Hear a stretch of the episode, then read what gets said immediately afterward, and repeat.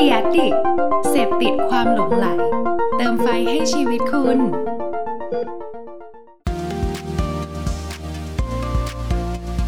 Addict Talk ชวนเพื่อนมาเล่า เมาส์มอยแบบเจาะลึก สวัสดีครับ ขอต้อนรับเข้าสู่ Addict Talk นะครับ รายการที่เราจะชวนเชิญชวนนะฮะเพื่อนๆ พี่ๆ ในวงการนะฮะที่อยู่เบื้องหลังความคิดสร้างสรรค์ต่าง ๆ เนี่ยมาพูดคุยกันนะครับแบบง่ายๆ สบายๆ นะครับ ก็อยู่กับผมเช่นเคยนะครับเพิร์ด founder ของ Addict นั่นเองนะฮะ ซึ่งวันนี้เนี่ย ก่อนอื่นเลยนะฮะหลายคนอาจจะสงสัยเล็กน้อยเฮ้ยทำไมวันนี้เราไลฟ์กันผิดแปลกเวลานะครับก็เป็นถือว่าเป็นการลองอะไรใหม่ๆนะฮะเพราะว่าถ้าใครได้ติดตามเนี่ยเราก็เคยไลฟ์ช่วงเช้ามาแล้วด้วยนะครับแต่ว่าก็ feedback ค่อนข้างดีเหมือนกันนะฮะเพราะว่ามีเพื่อนๆหลายคนเลยครับที่กลับมาดูย้อนหลังกันค่อนข้างเยอะนะครับดังนั้นถ้าวันนี้เนี่ยใครเข้ามาระหว่างทางหรือว่าวันนี้เราฟังไปฟังมาแล้วเฮ้ยมันมีเหตุจำเป็นต้องออกไปทำนู่นทำนี่จริงๆเนี่ยก็กลับเข้ามารับชมรับฟังกันได้นะครับเพราะว่าเดี๋ยวเราก็จะมีการลงนะฮะในช่องทางต่างๆนะครับทั้งในตัว Facebook YouTube นะครับรวมถึงพอดแคสต์ด้วยนะครับกับ Addict Talk นั่นเองนะฮะวันนี้ก็เป็นอีกหนึ่งวันนะครับที่ ผมขอแชร์อันนี้หน่อยนะฮะเป็นแคมเปญที่หลายคนกำลังพูดถึงณตอนนี้เลยนะครับ ก็คือไอเดียจากแบรนด์นะฮะที่เป็นแบรนด์ไอศกรีมนะครับสามแบรนด์นะฮะที่เขาออกคอนเทนต์มาครับ มีการจิกกัดกันแบบสนุกสนานนะครับ น่ารักน่ารักนะครับ โดยที่เริ่มต้นด้วยจาก Baskin Robbins นะครับที่เขาเนี่ยปล่อยคอนเทนต์หนึ่งออกมานะฮะว่า เฮ้ยไม่ต้องคว่ำเนี่ยก็อร่อยได้นะครับ หลังจากนั้นนะฮะ Dairy Queen ครับก็มาหยอกกลับเลยนะฮะว่าก็เราอร่อยมากกว่าจริง ๆ นั่นแหละถึงคว่ำเนี่ยถือเธอคว่ำได้หรือเปล่าล่ะเราคว่ำได้เนี่ยเราไม่ธรรมดานะนะฮะหลังจากนั้นก็มี Swensen's แล้วตอนนี้เนี่ยผมบอกเลยว่ากลายเป็นแบบแบรนด์หลาย ๆ แบรนด์เนี่ยเข้ามาเล่นในกระแสนี้ถือว่าเป็นเหมือนแบบ social topic of the day วันนี้เลยก็ได้นะฮะยังไงถ้าสมมติว่าใครอยากติดตามวันนี้นะครับไปดูที่หน้าเพจของเราได้นะคนแชร์ไปแบบเยอะมากนะครับวันนี้น่าจะแบบ2 3 0 0 0 แชร์แล้วด้วยนะครับก็เป็นอีกหนึ่งไอเดียดีๆนะฮะที่วันนี้เรามาอัปเดตให้เพื่อนๆได้เห็นกันนะครับ โอเค วันนี้ผมคิดว่าหลายคนเนาะน่าจะเห็นแล้วนะฮะว่าเราก็ได้มีการเกริ่นแล้วเนาะตอนตอนเช้าว่าวันนี้เราจะได้พูดคุยกับอีกหนึ่งดิจิทัลเอเจนซี่นะครับที่เขาเนี่ยมีแนวคิดค่อนข้างน่าสนใจมากๆนะฮะเป็นเอเจนซี่ที่ทำเด่นในเรื่องของดิจิทัลนะครับแต่ว่าหยิบจับความหลงไหลในการลองสิ่งใหม่ๆเนี่ยมาสร้างโปรเจกต์ที่เป็นโปรเจกต์ช่วยเหลือสังคมอันหนึ่งด้วยนะครับซึ่งก็คือโปรเจกต์ที่ชื่อว่า Little Big Green นั่นเอง นะครับเพื่อไม่การเสียเวลาอะวันนี้ผมขอเรียนเชิญเขาทั้งคู่เลยดีกว่านะครับ สวัสดีครับพี่กอล์ฟพี่เบิร์ดสวัสดีครับสวัสดีครับ สวัสดีครับ สวัสดีครับ สวัสดีครับเพิร์ดสวัสดีครับ สวัสดีครับเพิร์ดสวัสดีครับเบิร์ดสวัสดีครับพี่กอล์ฟ ก็วันนี้บอกผู้ชมผู้ฟังก่อนนะฮะว่าจริงๆเนี่ยทุกทุกคนตื่นเต้นหมดเลยนะครับ เพราะว่าจริงเราคุยกันหลังไมค์เนาะว่าแบบเฮ้ยมันเป็นการไลฟ์ครั้งแรกของเราหลาย ๆ คนนะฮะก็วันนี้สบายๆครับ คิดว่าเรามาคุยกันแบ่งปันกัน แล้วก็มีคนเหมือนแอบดูเราอยู่แค่นั้นเองนะฮะไปหมดแล้ว ได้โอเค งั้นก่อนอื่นผมให้พี่กอฟพี่เบิ้ลช่วยแนะนำตัวหน่อยครับผมเชิญเลยครับคุณเบิร์นครับก็เบิ้ลนะครับ ปัจจุบันก็เป็น co-founder แล้วก็ chief digital officer นะครับที่ The Flight 19 Agency นะครับครับครับผมอ่ากอฟนะครับรัฐทูตเชิงกระจรครับ เป็น co-founder นะครับ แล้วก็เป็น chief marketing um, officer นะครับ ของ The Flight 19 เหมือนกันครับผมอ่า วันนี้เราอยู่กับตัวจริงนะฮะเป็น co-founder ทั้งสองท่านของเอเจนซี่นี้เลยนะครับ ถือว่าขอบคุณพี่ๆอีกครั้งหนึ่งนะฮะที่ให้เกียรติมาร่วมพูดคุยกันในวันนี้นะครับ ซึ่งถ้าผู้ชมผู้ฟังนะครับ มีคำถามอะไรอยากเรียนรู้อะไรจากสองท่านนี้นะฮะสงสัยอะไรเนี่ยสอบถามมันคอมเมนต์เข้ามาได้เลยนะครับ เดี๋ยวเราจะมีช่วงท้ายๆเนี่ยเดี๋ยวเราจะให้ตอบคำถามกันด้วยนะครับ ก็ก่อนอื่นเลยครับ พอได้มามีโอกาสพูดคุยกับพี่ๆทั้งสองท่านแบบนี้อยากจะทราบก่อนครับว่า The Flight 19เนี่ยเออผมผมไม่ผมรู้จัก The Flight 19มาประมาณนึงเนาะแต่ว่าผมยังไม่เคยถามพี่ๆเลยว่าจุดเริ่มต้นของ The Flight 19เริ่มต้นมาจากไหนครับทำไมอยู่ดีๆพี่ถึงมาเปิดเอเจนซี่กันได้ พี่พี่เบิร์นพี่กอล์ฟช่วยเล่าให้ฟังหน่อยครับโอ้เดี๋ยวจะพยายามเล่าให้สั้นที่สุดนะฮะก็จริงๆต้องเกิดอย่างนี้ ทุกคนก็จะสงสัยว่าไอชื่อว่า The Flight 19มันมาจากไหนเนาะนะฮะก็จริงๆอย่างนี้ครับเมื่อปี 2006 นะครับ ผมนะฮะเปิดอ่าบริษัทเว็บดีไซน์เอ็นซีนะครับกับ ลูกพี่ลูกน้องนะฮะชื่อคุณแหม่มนะฮะคือคุณแหม่มนั่นเองนะครับเป็นปัจจุบันก็เป็น Chief Strategy Officer ที่ The Flight 19นี่แหละนะฮะตอนนั้นเปิดบริษัทก็ตั้งชื่อบริษัทว่า The Web Flight อ่าอืมก็คือเราเปรียบเทียบว่าเราเหมือนเป็นไฟล์บินนะฮะจะพาอ่าแบรนด์นะฮะจากอ่าจุดเริ่มต้นไปจนถึง destination อะไรแบบเนี้ยเออเป็นชื่อ the web flight นะครับแล้วก็ใช้ชื่อนี้มาตลอดนะฮะมีเปลี่ยนชื่อแบรนด์เนมนิดนึงให้สั้นลงเป็น TWF Digital นะฮะสมัยช่วงที่งาน Digital Advertising เริ่มเข้ามาอะไรแบบเนี้ยนะฮะทีนี้นะครับก็มาเจอกับพี่ก๊อฟพี่หลินนะครับ ซึ่งพี่ก๊อฟพี่หลินเองก็มีบริษัทที่ชื่อว่าอ่า rise อ่า rise 19 ครับอืมอืมอืมอืมอืมอ่าอ่า Arise 19 degree นะครับ แล้วก็เมื่อปี 2018 เนี่ยเราก็มีโอกาสที่ได้มา merge กันนะฮะมารวมบริษัทกันนะฮะก็เลย เอาชื่อของสองบริษัทนี่แหละมารวมกันนะฮะก็เลยเป็น The Flight 19 Agency อือืมมครับเป็นที่ประมามาณนี้ที่ไปที่ผมผมเพิ่งทราบนะวันนี้พร้อมกับทุกคนเลยนะฮะก็ครับเขาเพิ่งเพิ่งรู้เหมือนกันนะฮะว่าเป็นการเมิร์ของสองชื่อนั่นเองนะครับใช่ทีนี้แล้วเบื้องครับเล่าให้ฟังเลยฮะอืมอืมอืมจริง ๆ แล้วเบื้องลึกเบื้องหลังคือเรากอบเนาะเอ่อ arise 19เนี่ยจริง ๆ เราทำเรื่อง branding นู่นนั่นนี่เรามีโอกาสได้ทำงานกับ ทาง the web flight นะครับทำให้ทราบว่าจริงๆแล้วเหมือนกับที่เบิ้ลพูดเมื่อกี้เลยอะว่า take flight คือ off แล้วก็ land แล้วก็พาผู้โดยสารไปอย่างมีความสุขอะไรอย่างเงี้ยแล้วก็ปลอดภัยอะไรอย่างเงี้ยครับนี่คือสิ่งที่ตอนที่เราเริ่มทำงานด้วยกันปุ๊บเราก็รู้สึกว่าเฮ้ยจริงๆก๊อฟต้องกล่าวอีกนิดนึงคือก๊อฟเบิร์นแหม่มเนี่ยเราเรียนอยู่ที่เอ่อสถาบันเดียวกันมาก่อน เป็นรุ่นอืมซึ่งอืมจริงๆแล้วความครับเลยก็ทำให้เราทำให้เรามี trust บางอย่างเกิดขึ้นนะแล้วทำงานแล้วก็รู้เลยว่า คนคนนี้คือแบบไม่ไม่มีทางทิ้งเราไปไหนอะเวลาเขาทำงาน ก็ก็เลยเนี่ยค่ะเกิดเป็น The Flight 19 ครับผมอืมแล้วอย่างตอนนี้ถ้าให้พี่พี่ๆเล่าว่าถ้าพูดถึง The Flight 19 นะครับ ตอนนี้ The Flight 19 เป็นเอเจนซี่ประมาณไหนมี service มีอะไรยังไงบ้างครับ ให้ให้ขายของตอนเริ่มก่อนเลยอะครับอะพี่กอล์ฟนะเอาเชิญครับ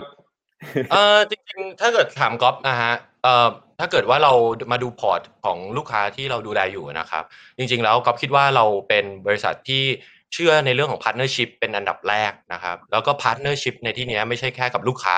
แต่ไม่ว่าจะเป็น partnership ของตัว partner เองนะครับ แล้วก็จริงๆ แล้วน้องๆ ทุกคนในบริษัทนะฮะคือกอล์ฟคิดว่าการทำงานที่เป็นพาร์ทเนอร์ชิพเป็น DNA ที่สำคัญมากๆของ The Flight 19 ครับผมอืมคุณเบิร์ดครับผม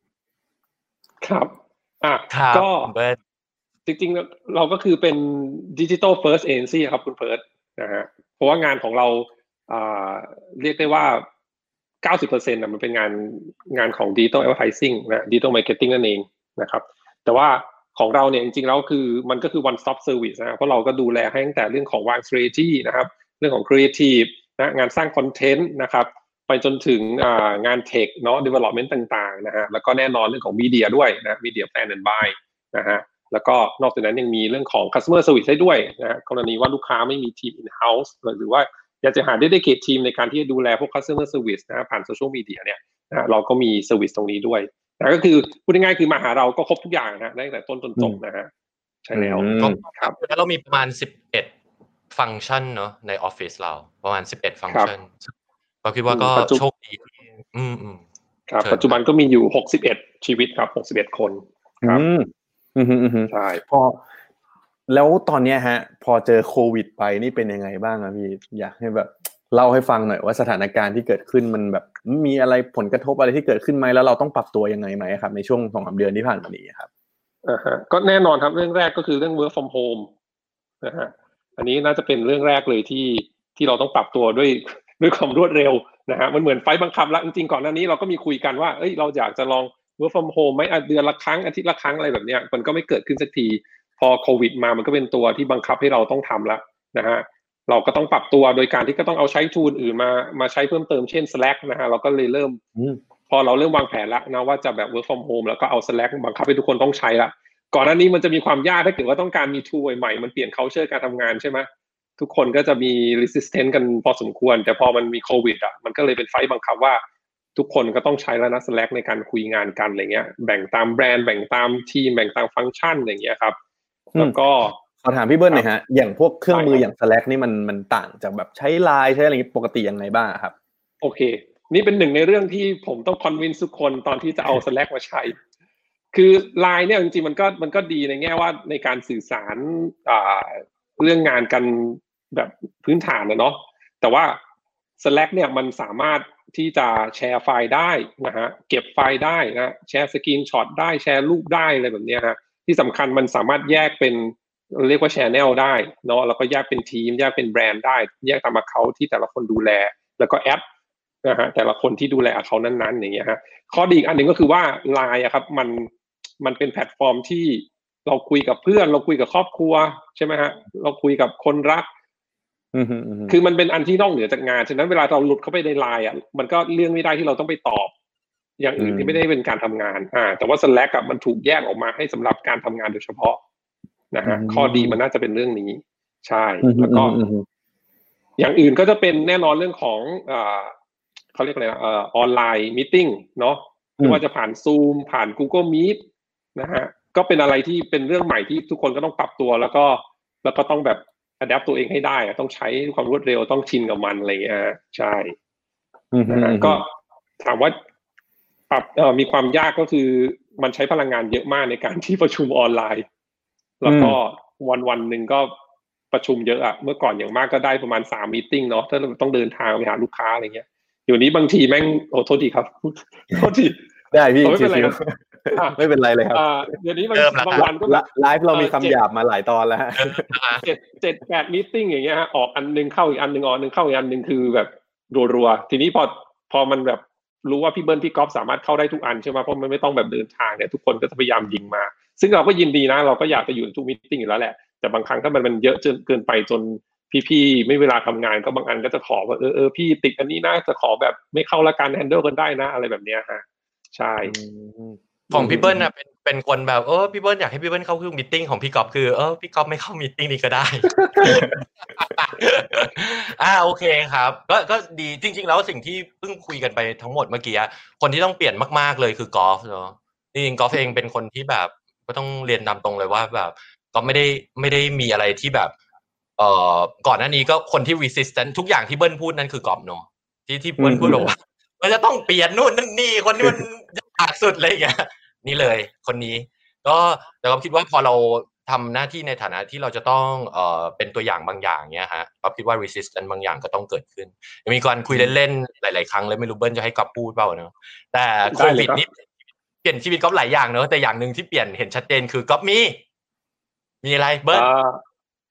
e-banking ครับ e-banking เออใช่ใช่ พี่เบิร์นเคยเล่าให้ผมฟังว่าว่านี่คือจุดเริ่มต้นที่พี่ก๊อฟมี e-banking ครั้งแรก ใช่ไหมฮะโควิดนี่ disrupt e เอ่อการใช้ชีวิตการไปเบิกเงินของก๊อฟคือต้องมี e-banking อะอืมเราหลังเขามากเลยไหมไม่ต้องต้องเท้าความอย่างนี้คือพี่ก๊อฟอะเขาเป็นคนที่ เอาให้ดีนะเขาเรียกอะไรอะ คืออ่อนไหวกับพวกการซื้อของออนไลน์อะคุณเพิร์ดอ่า อ่าฮะอ่าฮะอ่าฮะฉะนั้นเวลาที่เขามีระบบอะไรที่เขาสามารถเอาเงินออกง่ายๆอะเขาก็จะ มันจะก็จะไปอันตเร็วรายมากเขาก็พยายามมาข้ามตัวเองในการที่มันต้องไม่ยากที่สุด เท่าที่จะยากได้ใช่ไหมในการที่เอาเงินออกมาจากจากอเขา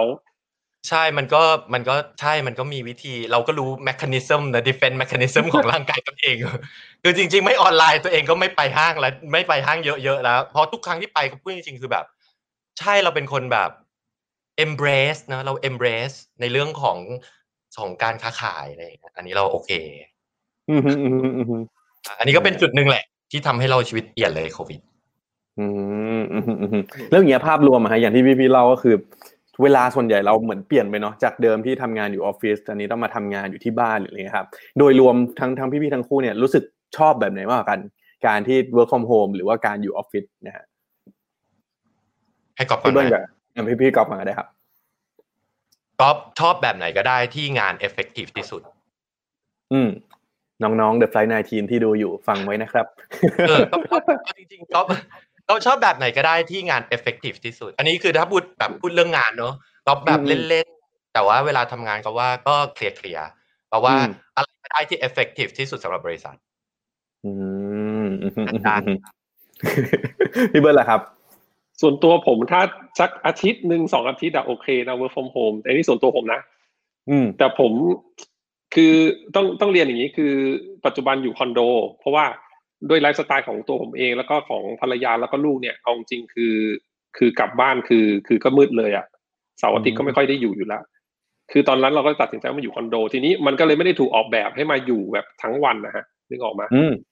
เออฉะนั้นด้วยบรรยากาศเองด้วยพื้นที่เองมันไม่ได้เอื้อเอื้ออำนวยในการที่จะ work from home ในระยะเวลายาวๆอะก็พยายามปรับนะ ผมก็ซื้อต้นมงต้นไม้เลยมาเอาก็องเก็อี้จากที่ออฟฟิศไปอะไรเงี้ย แต่ว่าสุดท้ายแล้วสำหรับผมเองอะผมรู้สึกว่า ผมต้องแยกสัดส่วนที่เป็นที่ทำงานกับที่บ้านออกจากกันอะไรเงี้ยอืมถ้าถ้าเป็นผมเนี่ยผม productive มากกว่า ถ้าเกิดว่าอ่าต้องเดินทางออกจากบ้านแล้วก็มาทำในที่ทำงานหรือที่อื่นอะไรแบบนี้ ใช่ส่วนตัวผมอะถ้าถามก็คือ work from home อาจจะไม่ได้เป็นอ่าเป็น first เป็น choice first choice สำหรับผมเออใช่ครับอืมครับผมแต่แต่ผมเห็นเห็นผมเห็นด้วยกับพี่เบิ้ลนะว่า การที่แบ่งเหมือนแบบ เฮ้ยห้องนี้ space นี้เอาไว้ทำงาน space นี้เอาไว้ relax เอาไว้พักผ่อนเนี่ยมันมันก็ช่วย balance ชีวิตเหมือนกันเพราะว่าจริงๆในช่วงตอนที่มีโควิดแรกๆอะฮะที่ work from home กันแรกๆผมเห็นก็เป็นกันหมดแหละว่าแบบโอ้ยมันเหมือนทำงานตลอดเวลาเลยฉันแบบอืมเครียดอืมฉันนู่นฉันนี่ผมก็เป็นเหมือนกันฮะที่ถ้าสมมติทำงานก็มาออฟฟิศดีกว่า มันก็จะมีความ productive อีกแบบหนึ่งนะถ้าอยู่บ้านมันก็แบบใช่แป๊บหนึ่งนอนดีกว่าอะไรอย่างนี้นะครับอ่าก็เนี่ยแล้วแล้วตอนนี้ฮะตอนนี้ หลังจากที่เขาเริ่มปลดล็อกดาวน์อะไรออกมา แล้วตอนนี้ทางทีมคือกลับมาทำฟูดเต็มทุกวันเลยป่ะครับ หรือว่ามี work from home บ้างหรือยังไงบ้างครับตอนนี้ ก็จริง ๆ ที่ผ่านมาก็คือลักษณะคือจริงๆออฟฟิศก็เปิดนะออฟฟิศไม่ได้จริงออฟฟิศไม่ได้ปิดเลยนะ แต่เราก็บอกให้ทุกคน work from home แต่ถ้าเกิดใครที่สะดวก อยากจะมาออฟฟิศก็ได้อ่าอย่างผมเองแล้วก็น้องๆบางคนก็จะมาทำงานออฟฟิศตั้งแต่ช่วงเนี่ยฮะอ่าสองสามอาทิตย์ที่ผ่านมาอยู่แล้วครับ ใช่แต่ว่าอืม ตอนนี้ถ้า officially เลยก็คือทุกคนจะกลับมาทำงานออฟฟิศปกตินะฮะที่ออฟฟิศปกติเนี่ยก็คือวันที่ 16 มิถุนายนนี้เป็นต้นไปอืมใช่อันนี้ก็จากที่ทางทีมอ่า founder management ก็ดูละว่าอ่าสถานการณ์มันดีขึ้นละนะฮะไม่มีอืมคนติดเชื้อที่เป็นคนที่เป็นคนที่อยู่ในประเทศเนาะส่วนใหญ่ก็จะเป็นคนที่เดินทางมาจากต่างประเทศเป็นหลักอะไรอย่างเงี้ยก็ประเมินกันแล้วคิดว่าน่าจะเริ่มปลอดภัยแล้วนะฮะก็เลย จะชวนทุกคนกลับมาที่ออฟฟิศแล้วครับ อืมอืมอืมอันนี้มีคุณแคทนะครับ ทักทายมานะฮะว่าจริงมากนะคะ ที่ประชุมจนเหนื่อยเลยนะครับ ช่วงโควิดนะฮะก็ใครมีคำถามหรือว่าอยากพูดคุยกับแขกรับเชิญของเรานะฮะก็เชิญทางคอมเมนต์ได้เรื่อยๆเลยนะฮะทีนี้อยากสอบถามพี่เบิ้ลพี่ก๊อฟหน่อยครับคือคือในมุมของผมอะเวลาที่ตอนมันมีโควิดเกิดขึ้นเนี่ยอันนี้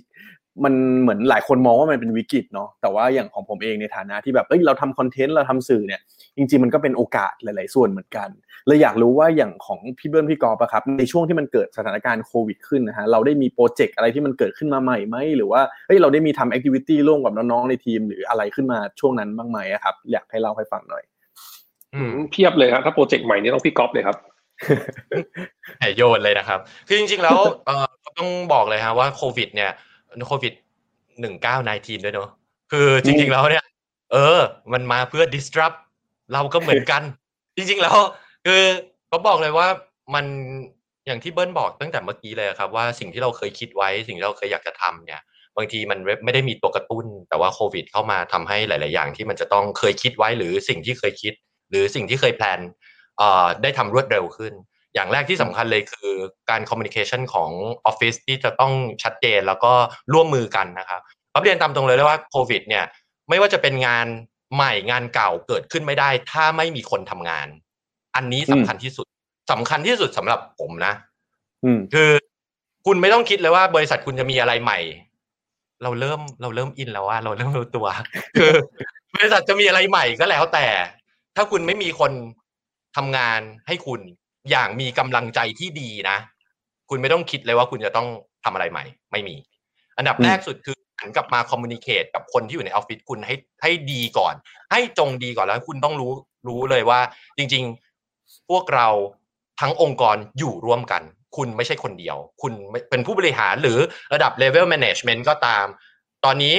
ถ้าเกิดว่าในออฟฟิศคุณยังมีความรู้สึกว่าแบบมันงานมันนู่นนั่นนี่ คุณกลับมาคุยกับคนในออฟฟิศคุณหน่อยสิ คุยกับเขาอะเขาเยอะๆคุยกับเขาหน่อย แล้วก็อธิบายให้เขาเคลียร์ชัดเจน แล้วจะได้รู้ว่า direction เราพุ่งไปทางไหน ทีนี้พอเราคุยกับคนในออฟฟิศเรียบร้อยปุ๊บเราก็จะได้คิดออกแล้วว่า เราจะทำอะไรในในความคิดของเราก๊อฟอะเรียนตามตรงไม่ได้กีเบิลพูดเนอะเราโชคดีมากๆ เวลาเราคิดอะไรเราไม่ได้คิดคนเดียวนะครับก๊อฟมีโอกาสได้คิดและได้แชร์ไอเดียเนี่ย ตอนแรกก็เป็น founder สี่คนใช่ไหมครับ ตอนนี้ก็มี change of command เปลี่ยนใหม่นะครับ เป็นทีม management 8 คนนะครับ แล้วก็เราก็มี integrate เรื่องเกี่ยวกับ communication ให้มันสองอย่างสำหรับก๊อฟเนอะอันดับแรกคือ transparency of communication อืมคือมันจะต้องสื่อสารได้อย่างชัดเจน เราโชคดีตั้งแต่ตอนเวลาเรารับพนักงาน เราเป็นคนเลือกพนักงานของเราเองทุกคน เพราะฉะนั้นอืมเรารู้เลยว่าพนักงานของเราเป็นยังไงในเลเวลหนึ่ง เพราะฉะนั้นมันควรจะต้อง transparent ได้นะครับอันดับสองคือ empowerment everybody เนอะซึ่งเวลามันอยู่ในสถานการณ์ที่เบิ้ลเป็นคนบอกกับเองแหละ เราอยู่ในสถานการณ์อะไรครับเบิ้ลอ่ายามศึกครับ ตอนนี้เขาเรียกว่ายามศึกครับตามศึก เราก็ไม่เออรู้เนอะทำงานของเราไป เบิ้ลบอกว่าพี่ครับ เราอยู่ตอนยามนี้มันศึกคือยามศึกแล้วครับ เราต้องเตรียมออกไปรบแล้วนะยามยามสงบใช่ไหมกับยามศึกใช่ เพราะว่าสถานการณ์โควิด มันเป็นสถานการณ์ไม่ปกติไงมันก็เปรียบเทียบเหมือนตอนนี้เรากำลังต้องออกรบกันอยู่นะฮะอืมอืมอืมอืมใช่ก็เลยก็เลยคิดว่าโอเค งั้นเราก็ต้อง communicate ที่ชัดเจนเคลียร์นะฮะให้ทุกคนแบบค่อนข้างเคลียร์แล้วก็เรียนตามตรงเลยว่า ทุกคนควรที่จะต้องช่วยกัน ถ้าเราอยู่บนเรือแล้วเราเห็นรอยรั่ว ถ้าเกิดว่าเป็นผู้บัญชาการแล้ว มองดูแล้วจะต้องสั่งทุกคนนะถึงแม้จะมีพลังยังไงก็ตามนะฮะบางทีอาจจะไม่ทั่วถึง แต่ถ้าทุกคนบนเรือคิดไปเอ่อเหมือนกับเราอย่างเงี้ยเราคิดว่าก็มันก็ทุกคนช่วยกันได้ อืมอืมอืมอืมอืมซึ่งสองพอันนี้สำคัญอืมอืมอืมซึ่งพอเราเนี่ยฮะอย่างเมื่อกี้นี่ผมจดตามนะฮะเรียนรู้ด้วยว่า ถ้าเรามีการสื่อสารคอมมูนิเคตให้ความสำคัญกับทีมของเราอย่าง transparency แล้วก็ empower นะฮะ มันก็เลยจะสามารถสร้างอะไรใหม่ๆได้เหมือนกันใช่ไหมฮะคือจริงๆวันวันเนี้ยก็เลยมีอันหนึ่งที่ทางพี่เบิร์นพี่กอฟเล่าให้ฟังแหละว่าเฮ้ยตอนช่วงโควิดเนี่ยเลยเป็นจุดหนึ่งที่ทำให้ได้โฟกัสกับโปรเจกต์นี้มากขึ้นด้วยนะครับก็คือตัว Little Big Green ใช่ไหมฮะใช่อยากอยากให้พี่พี่เล่าให้ฟังหน่อยว่าเออทำไมตอนนั้นอยู่ดีๆ ช่วงโควิดทำไมมันมาทำให้เราได้โฟกัสอะไรพวกนี้มากขึ้นอืมอย่างนี้ต้องเล่าย้อนไหมครับว่า Little Big Green เกิดได้ไง ได้ฮะพี่เบิร์นโอเค งั้นพี่ก๊อฟเล่าย้อนเลยครับว่า Little Big Green มายังไงครับ จริงๆจริงๆ Little Big Green เกิดขึ้นวันที่ 4 ธันวาครับ เมื่อประมาณ 2 ปีที่แล้วก็จำได้แม่น จริง ๆ เป็นคนจำอะไรไม่ค่อยได้นะ แต่ว่าเป๊ะมาก 4 ธันวาเพราะมันเป็นวันวันสิ่งแวดล้อมไทย พวกเราอืมสี่คนเนอะกำลังนั่งกินข้าวกันอยู่ที่ในทองหล่อนี่แหละ แล้วก็ครูคุณครูกอล์ฟโทรมา คือเขาจำ moment ได้แบบปังปังปังเลยนะว่าเขาโทรมาแล้วเขาก็เหมือนประมาณว่าเอ่อ พี่กอล์ฟอยู่ที่ออฟฟิศหรือเปล่า เขาจะเข้ามาคุยกับคุณเชอรี่อะไรอย่างเงี้ยครับก็พอเข้ามาคุยพวกเราก็อยู่กันครบพอดีสี่คนแล้วเขาอีกสองคนเนอะเราก็ได้แลกเปลี่ยนทัศนคติว่าจริง ๆ แล้วเขาจริง ๆ ถ้าเกิดว่าตามคุณครูลูกกอล์ฟแล้วก็หลายคนที่ตามแอดแอดดิกอยู่แล้วก็จะทราบว่าพี่เชอรี่คุณเชอรี่เองเนี่ยก็เป็นคนที่สนใจเรื่องสิ่งแวดล้อมจริง ๆ แล้วก็ทำจริงเรื่องนี้ทำจริง ๆ เลยอืมเอ่อพอเขาเข้ามาคุยว่าเขาอยากจะทำเป็นเหมือนวิดีโอ vlog อย่างเงี้ยฮะเอ่อทางเราเอง as a as a คนที่มี service หลาย ๆ ด้านเนาะเราก็คิดว่าเอ๊ะทำไมมันจะต้องทำเป็นแค่วิดีโอวะก็อืมทำเป็นครบไปเลยสิทำเว็บไซต์ทำเอ่อโซเชียลมีเดียต่าง ๆ อะไรอย่างเงี้ยฮะเราก็เอาจริง ๆ คือตอนนั้นไม่ได้คิดอะไรเยอะเลย คิดว่าเราอยากทำงานนี้ เราก็อืมเริ่มทำแต่ว่าอันนั้นคือเมื่อวันที่เราเริ่มลอนช์เนี่ย คือวันที่ 19 มิถุนายนนะครับ ปีที่แล้ว เป๊ะมากเป๊ะมากมากนะฮะใช่บังเอิญบังเอิญก็ลอนช์วันที่19มิถุนาซึ่งอีกไม่กี่ อีกประมาณ8วันก็จะครบปีหนึ่งพอดีนะครับอืมอืมอืมเออเราก็เราก็ได้เรียนรู้อะเวลาเวลาทีมอยากจะรู้อะไรส่วนใหญ่จะถาม ทีมหรือเราคนเดียวอะเบิ้ลเป็นเราเลยทีมครับทีมทุกคนแล้วครับคนเออเราก็จะถามอย่างอย่างเราอยากรู้อะอืมว่าเออ ว่าเราเราอยากทำอะไร เราก็จะไปหาคนเยอะๆ เพราะฉะนั้นเนี่ยพอระหว่างทางเราก็ได้เจอคนเยอะมากมาย ระหว่างทางนั้นแหละทำให้เราได้มีไอเดียเพิ่มมากขึ้นเรื่อยๆเนาะใช่ไหมเบิ้ลใช่ครับอะทีนี้พอมาเราก็ทำ Little Big Green มาสักพักแล้วเนาะทีนี้พอช่วงโควิด มันก็เลยมีโปรเจกต์ที่เป็น Yes I Can กับเรื่องของ Little Green Shop ขึ้นมาอืมอ่าอืมอืมก็ช่วยขยายความหน่อยครับ โอเค คือจากหนึ่งปีที่ผ่านมาเวลาเราคุยกับคนนู้นคนนี้อะไรอย่างเงี้ยฮะแล้วเราก็ไม่รู้คือก๊อฟเรียนตามตรงอย่างที่บอกเนอะก๊อฟมี e e banking อะ เฉพาะตอนที่มีโควิด อะ คิดดูดิแสดงว่าก๊อฟแม่งเป็นคนแบบ tech savvy นี่ very high no ไม่จริงคือแบบ tech savvy อยู่ในเลเวลหนึ่งเนาะอยู่ในเลเวลที่ adopt adapt ได้เลยทันทีแต่ไม่แต่เรากำลัง อยู่ใน communication ที่เราอยากจะช่วยคนอื่น แล้วก็ใช้ดิจิทัลด้วย ทีนี้พอเวลาเราไปร้านนู้นร้านนี้อะไรอย่างเงี้ยสิ่งที่เกิดขึ้นคือกลับมาโวยวายที่ออฟฟิศว่าเฮ้ย ร้าน green มันจะมีที่ที่เขาจะโปรโมทร้านเขายังไงว่าอะไรอย่างเงี้ยอืมก็ก็เรียนตามตรงเลยว่า ตอนนั้นน่ะไม่รู้หรอกว่าตัวเองต้องการอะไร รู้แต่ว่าอยากจะแบบ มีที่ที่ให้ร้าน green ได้มีที่ในการที่เขาจะโปรโมตตัวร้านเขาแล้วก็ไม่รู้เลยว่ามันเป็น challenge ให้กับทางทีม ยังไงบ้างอะไรเงี้ย อย่างหนึ่งที่ก๊อฟอืมต้องบอกก่อนว่า ตอนเราเริ่มทำ Little Big Green นะครับ ตอนแรกเนี่ยเอ่อพนักงานที่ที่ที่ทำงานกันนะฮะอาจจะมีอยู่จำนวนหนึ่งเนาะแต่ว่าอืมข้อดีของโปรเจกต์นี้คือผ่านไปหนึ่งปีอะเชื่อไหมพนักงานที่ร่วมมือกันทำโปรเจกต์นี้มากขึ้นเรื่อยๆเอ่ออืม Little Big Green Shop เองเนี่ย มันจะเกิดขึ้นไม่ได้ไวขนาดนี้เลย ถ้าสมมติว่ามันไม่ได้เกิดขึ้นพร้อมกับอันนี้เลยครับ มันไม่ได้เกิดขึ้นอืมเอ่อด้วยความร่วมมือร่วมใจของของทีมงานเราหลาย ๆ คนนะครับแล้วก็อีกอันนึงคือ TBC Balls นะครับ จริง ๆ TBC Balls เนี่ยการทำ Little Big Green ทำให้กอบได้ได้เจอกับเอิ่มผู้ผลิตกระป๋องอลูมิเนียมรายสำคัญนะครับ ก็คือทาง TBC Balls นะครับ ซึ่งได้มีโอกาสที่เอ่อ ได้ทำคอมมิ n นิเคชันกับได้ทำในส่วนของแคมเปญนะฮะชื่อ Yes I Can นะครับ ซึ่งก่อนหน้านี้อันนี้เลยคือเราก็เอาน้ำเปล่าอะครับใส่ลงไปในกระป๋องอลูมิเนียม ครั้งแรกเนี่ยเราไปแจกที่สยาม Discovery นะฮะที่สยามพิวัตรก็น่ารักมากเลยเร่วมมือกับเราแล้วก็ให้เราไปแจก ซึ่งตอนนั้นเนี่ยนอกเหนือจากที่สยามพิวัตรเองอะฮะเราก็ได้ไปแจกที่งาน Creative Talk อย่างหนึ่งเลยที่แบบ เราเราตอนเราไปอยู่ที่ Creative Talk เราได้ยินเหมือนกันเลยเนาะเสียงน้ำปุ๊บใช่ใช่เออเออเสียงเปิดกระป๋องครับเออต้องขอบคุณกับพี่เก่งกับพี่โจด้วยเนาะก็ก็รู้สึกว่าแบบมามีโอกาสที่แบบดีมากๆเลย แล้วเราก็ได้รู้สึกฟิลตรงนั้นนะฮะหลังจาก Yes I Can ที่เป็นแคมเปญหนึ่งอะฮะ พอมีโควิดเนี่ยเราก็ได้คุยกับทาง TBC Balls อีกนะครับ ก็เป็นแคมเปญที่ 2 คือเป็น Yes I Can เหมือนกัน แต่ครั้งเนี้ยเป็น Yes I Can ที่เป็น message อยู่บนกระป๋องและ บนกระป๋องอืมมันจะเขียนว่า Yes I Can สู้ๆเราจะผ่านไปด้วยกัน คือก็มีความรู้สึกว่า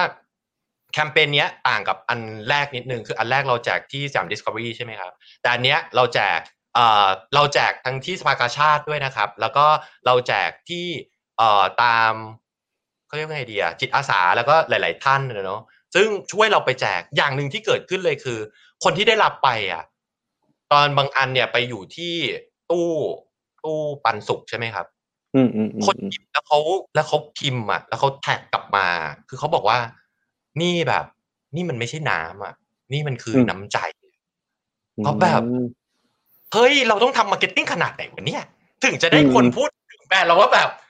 เฮ้ยนี่มันคือนะมันคือ beyond สิ่งที่เรา expect ไว้ว่ามันคือ attribution ของ product คือแค่แบบน้ำดื่ม แต่บนนั้นนะมี message ซึ่งก็คิดว่าจริง ๆ แล้ว มันก็กลับไปเรื่อง communication นะครับ แต่ว่า communication บวก emotional เนี่ยก็คิดว่ายังไงมนุษย์อะความเป็นมนุษย์อะความรู้กับความรู้สึกเนี่ย มันก็อย่างที่ก๊อฟเคยไปพูดที่ Creative Talk เลย ความรู้กับความรู้สึกมันมาคู่กันอยู่ใช้อะไรเท่านั้นเอง อันนี้ก็เป็นอันนี้เป็นแคมเปญที่ทำกับเอ่อ Little Big Green นะครับ ในช่วงโควิดที่มันแบบปุ้งปั้งเกิดขึ้นอย่างรวดเร็วอืมอืมอืมอืมพอเห็นแบบนี้เลยเข้าใจแล้วฮะ ว่าทำไมมันถึงแบบต้องมีทีมขยายทีมอะไรอย่างงี้นะฮะ แต่อันนี้อยากอยากรู้หน่อยว่าเมื่อกี้ที่พี่พี่กอบอกว่าเฮ้ยจากตอนแรกมีไม่กี่คนแล้วพอมาช่วงโควิด เนี่ยมันมีทีมมาทำตรงนี้กันเยอะมากเลยคือคือเราเรารับพนักงานเพิ่มหรือว่ายังไงอะฮะเราเลือกพนักงานหรือว่าใครที่จะมาร่วมทีม อันเนี้ยยังไงบ้างครับ โอเค ตอนแรกเลยที่ร่วมทีมเลยนะ ก็เรียนตามตรงว่าพอเป็นโปรเจกต์ที่เหมือนกับ ไม่ได้ generate แบบ profit ของออฟฟิศนะครับไม่ได้สร้างอันนี้รายก็ได้อืมใช่ไม่ได้ generate รายได้เออคุณเบิ้ลพูดตรงดี ซึ่งจริงๆแล้วแต่แต่ก๊อฟคิดว่าถ้าเราทำออฟฟิศที่เราทำเรื่อง communication นอกเหนือจากเอ่อคุณลูกค้าที่ เราซาบซึ้งแล้วเขาก็ซาบซึ้งว่าเราเป็น partner กับเขาเนี่ยก๊อฟคิดว่ามันเราเองก็มีหน้าที่ในการที่เราจะต้องทำ communication บางอย่างเพื่อสังคมที่เราอยู่ด้วย ทีนี้อืมเมื่อโอกาสหยิบยื่นเข้ามาหาพวกเราเราคิดว่าเราก็ควรที่จะต้องหยิบยื่นโอกาสส่งต่อให้กับคนในออฟฟิศเด็กทุกคนควรจะต้องมีโอกาสที่จะได้ได้ได้ทำโปรเจกต์นี้ ก็ ครั้งแรกก็จะเป็นแบบว่าทุกคนปิดตาอะไรอย่างเงี้ยเออใครอยากทำโปรเจกต์นี้บ้างยกมืออย่างเงี้ยอืมอืมอืมก็มีคนยกมือ แล้วก็อืมทำงานกันอย่างดี ทีนี้ก็เชื่อว่า พลังบวก พลังเนี่ยมันส่งต่อกันได้แน่นอนนะครับ พลังบวกพอทำปุ๊บคนรอบข้างรู้สึกเฮ้ยนี่มันพลังบวกนี่อะไรอย่างเงี้ย ก็เริ่มพลังบวกมันก็ค่อย ๆ ขยายไปในองค์กรของเรา ก็มีคนค่อย ๆ อยากจะ เข้ามามีส่วนร่วม ในการส่งต่อพลังบวกนี้ให้กับคนอื่นด้วยนะครับ อืมอืมอืมอืมก็ก็หลักว่าๆเลยที่คนที่คนที่มาจอยคือมาด้วยใจล้วนๆเนาะใช่ เพราะว่าที่ที่ให้ปิดตา เพราะว่าที่ให้ปิดตาแล้วก็ยกมือเพราะว่าต้องเรียนอย่างนี้อย่างที่บอกว่ามันเป็นงานที่ไม่ได้สร้างรายได้ใช่ไหมฮะนั้นถ้ากับว่าทีมงานที่จะต้องทำงานตรงเนี้ยเขาก็ต้องทำงานเพิ่มมากขึ้นจากงานปกติที่ที่เรารับจากลูกค้าอยู่แล้วอะไรเงี้ย ใช่วันนั้นก็เลยเรียกทุกคนมาทาวน์ฮอลแล้วก็มาคุยกัน แล้วก็พี่กอบก็เล่าว่าตอนนี้โปรเจกต์นี้ หาอาสาสมัครที่มาช่วยกันทำให้มันเกิดขึ้นนะครับ ก็ใช้วิธีปิดตาว่าจะได้ไม่มีการแบบเออแกทำเหรอแล้วฉันทำด้วยอะไรแบบเนี้ยคือแบบปิดตาแล้วลองวัดใจกันเลยว่าใครอยากทำไม่อยากทำอย่างนี้ใช่ แล้วก็ใช่แล้วต่อมาพอมันเริ่มเป็นรูปเป็นร่างมันเริ่มโปรเจกต์มันเริ่มใหญ่ขึ้น คนเริ่มเห็นมากขึ้น แล้วก็พลังบวกมันถูกส่งต่อกันนะฮะก็น้องๆหลายคนก็มา มาร่วมทีมนะฮะมาช่วยกันทำมากขึ้นใช่อืมอืมอืมแต่เงี้ยพอพอพี่ๆเล่าให้ฟังอะไรเงี้ยผมคิดว่าหลายคนที่เนี่ยถ้าได้รับชมอยู่น่าจะมีข้อสงสัยเหมือนกันว่าเฮ้ยเราเราทำบิสเนสอะแต่พอมันมีโปรเจกต์ที่มันไม่ได้สร้างรายได้ให้เราเข้ามาอย่างเงี้ยทำไมเราถึงตัดสินใจทำสิ่งนั้นนะฮะเราเรามีแบบคุณทีเรียหรือมีวิธีในการคิดยังไงไหมว่าเฮ้ยทำไมเรายอมเสียเวลาเสียเนี่ยทีมงานหรืออะไรเงี้ยเพื่อได้ทำในสิ่งพวกนี้ขึ้นมาบ้างครับ เพราะว่าผมคิดว่าน่าจะเป็นแนวคิดหนึ่งที่ทำให้เดอะไฟท์ทีนต่างจากคนอื่นเหมือนกันเนาะเพราะว่าบางคนเฮ้ยฉันทำแต่งานลูกค้างานลูกค้าแต่ว่าที่น่าสนใจแล้ววันนี้อยากชวนพี่ๆมาคุยกันเนี่ยเพราะว่าจุดนี้นี่แหละว่าทำไมเราถึงหันมาทำโปรเจกต์แบบนี้ครับเอาจริงๆเลยมั้ยก็ตอนแรกคิดว่าไม่ได้คิดว่ามันจะก่อเกิดรายได้ในระยะยาวด้วยนะ คือคิดว่าโอเคตอนเราคุยกันว่ามันเป็นโปรเจกต์ที่ที่ก็น่าทำมันก็ทำให้กับสังคมด้วย แล้วก็เนี่ยมีอย่างคุณลูกกอล์ฟ คุณพี่เชอร์รี่เขียนมักสอนที่จะอยากมาทำตรงนี้กับเราอะไรแบบเนี้ย ก็คิดว่าเออลองทำดู แต่ว่าไม่ได้มองระยะไกลว่ามันจะก่อเกิดรายได้ยังไง แต่ถึงวันเนี้ยเอาจริงๆคือกลายเป็นว่าไอสิ่งที่เราไม่ได้ expect ว่ามันจะเกิด profit อะมันกลับได้ return กลับมาหาเราอะเยอะกว่าที่เรา expect ไว้ เอออืมอันนี้ในมุมผมนะ ก็อืมอืมถามว่าตอนนั้นอะคือทำก็คือทำเพราะคิดว่ามันควรจะทำแล้วมันน่าลองนะฮะก็คิดว่า support เต็มที่ นะว่าเอ้ยงั้นทำเลยพี่ก๊อฟใช่ ใช่คือก็ว่าอย่างหนึ่งที่ดีมากๆอย่างที่ก็เรียนตั้งแต่ตอนแรกเลยครับ ก็คือว่าเออเวลาเราคิดหรือเราจะทำอะไรเนี่ย การ support กันในทีมเป็นสิ่งสำคัญเนาะพอทุกคนทั้งสามท่านเอ่อที่เป็น founder ครับเอ่อ support เนี่ยเราก็ได้มี communication เนี้ยให้กับเด็กๆ แล้วก็ได้รับการ support จากเด็กๆเนาะในการที่ได้ทำโปรเจกต์นี้เกิดขึ้นก๊อฟเรียนตามตรงเลยว่า สำหรับก๊อฟอะเวลาทำงานเนี่ยมันสองคำที่ไม่มี ในพจนานุกรมของก๊อฟไม่มีสองคำนี้คือ free and forever ไม่มี เพราะฉะนั้นอืมจริงๆแล้วเราทำงานถึงไม่ได้ก่อเกิดรายได้ที่เป็นเงินนะครับ แต่ก็คิดว่าเราก่อเกิดไม่ว่าจะเป็นเอ่อการฝึกปรือ หรือการแนวคิดหรือว่าการที่จะต้องหาทางออกในการที่เราจะต้องทำการสื่อสาร ซึ่งเป็น ปัจจัยหลักของออฟฟิศเรานะครับเราพูดง่ายๆคือเหมือนมีโจทย์ใหม่ขึ้นมา และเป็นการบ้านที่แบบอะทุกคนกลับไปทำการบ้านนี้ อาจจะเป็นการบ้านเพิ่มเติม แต่เราคิดว่ามันจำเป็นและสำคัญในการทำงาน แน่นอนเลย คือเด็กทุกคนทำงานเพิ่มเหมือนที่เบิ้ลบอก แต่ผมถามหน่อย ถ้าเกิดว่าคุณไม่ทำงานเพิ่มคุณจะรู้ไหมว่าคุณเก่งได้ขึ้นขนาดไหน อันนี้คือ ask จากการทำงาน เราโหยหาอะไรในการทำงานบ้าง เงินเหรอ หรือว่าอย่างอื่นด้วย อันนี้อืมผมคิดว่า เราก็เรามีโอกาสที่ดีอะที่ที่มีทั้ง partner ที่ดี และมีพนักงานที่ดีมาก ๆ ในการที่ช่วย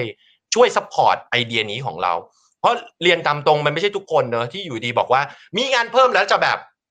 เอออืมกูทำไม่ใช่อืมแต่แต่ที่นี่สมัครใจกันทำเลยแหละ อืมอืมก็เต็มอืมปากนะตอนนี้เลยว่าแบบ ทุกคนสมัครใจทำมากไปตายละอืมเสียง ซึ่งซึ่งแบบพอเป็นอย่างเงี้ยฮะพอมันเป็นโปรเจกต์ Little Big Green เนี่ยอย่างที่พี่พี่เล่าเลยคือ ผมว่าในในตัวไอเดียตัวสิ่งที่เรากำลังจะสื่อสารไปอะมันมีเสน่ห์ดึงดูด แล้วมันเป็นการแบ่งปันอะไรบางอย่างเพื่อสังคมเนาะเพื่อจะอยากรู้ว่าและอย่างพี่เบิร์นพี่กอล์ฟอะครับคือตอนแรกเราอินกับเรื่องเนี่ยเรื่องสิ่งแวดล้อมเรื่องอะไรต่าง ๆ พวกนี้อยู่แล้วป่ะฮะมันถึงแบบมาปุ๊บโอเคฉันทำเลยเต็มที่หรือว่าเราก็คือเป็นยังไงบ้างครับก่อนหน้านี้ อืม ถ้าถ้าของถ้าพูดถึผงมเรื่องนี่เอาสิ่งแวดล้อมเรื่องกรีนอะไรเงี้ยครับเอ่ใช่อส่วนตัวผมอะก็ไม่ได้ถามว่าอินไหมไม่ได้ไม่ได้อินแบบโอ้ยอินมากอะฮะแต่ว่าที่บ้านอย่างคุณแม่เองอะ ท่านจะเป็นคนที่แยกขยะแล้วเขาแล้วเขาจะเป็นคนที่เขาจะไม่รับถุงพลาสติกตั้งแต่นานแล้วหลายปีมาแล้วอะไรเงี้ยแล้วคุณแม่ก็เป็นวีแกนด้วย แต่ผมเองอะไม่ได้คือไม่ได้อ่าไม่ได้ซึมซับตรงนั้นมามากเท่าไหร่นะแต่ว่าพอมาทำ Little Big Green อะ มันก็ถูกซึมซับไปเองเหมือนเราเห็น เราก็ได้อ่านคอนเทนต์มากขึ้น เราก็ได้รู้มากขึ้น เราเห็นว่าเอ้ยจริง ๆ แล้ว ไอ้สิ่งที่เมื่อก่อนเราคิดว่าไอ้แค่เราทำคนเดียวมันคงไม่ได้ก่อเกิดอะไรให้กับโลกนี้อะไรมากหรอกอะไรเงี้ยแบบนิดนึงก็ไม่เป็นไรหรอกอะไรเงี้ย แต่พอเรามาเห็นมากขึ้นรู้มากขึ้นเราคิดว่าเฮ้ยเราคนหนึ่งนะฮะภรรยาเราอีกคนหนึ่งเราสอนลูกอีกใช่ไหม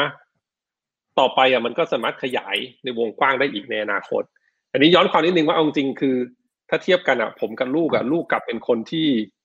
เขาใส่ใจเรื่องสภาพแวดล้อมมากกว่าเราอีกนะอันนั้นมันก็ทำให้ผมมากลับมาคิดว่า เออ เราจะทิ้งโลกใบนี้ให้กับลูกเราอะ แบบไหนนึกออกมาเพราะว่าอืมเพราะว่าผลกระทบที่มันจะเกิดขึ้นมันไม่ได้อาจจะไม่ได้เกิดรุ่นผมไงสามสิบสี่สิบปีอืมอาจจะไม่ทันแต่ว่ารุ่นลูกเราที่ต้องต้องอยู่ไปอีก หลายสิบปีแล้วก็หลานเราอีกอย่างเงี้ยเขาก็ต้องมารับเคราะห์กรรมกับสิ่งที่มนุษย์รุ่นเราเป็นคนทำไว้ ก็จะค่อยๆซึมซับค่อยๆปรับเรื่อยๆฮะอย่างเรื่องเอาอ่าแก้วเอาแก้วกระติกเองไปร้านกาแฟเรื่องปกติก่อนที่จะมีโควิดอะนะอันนี้ก็ก็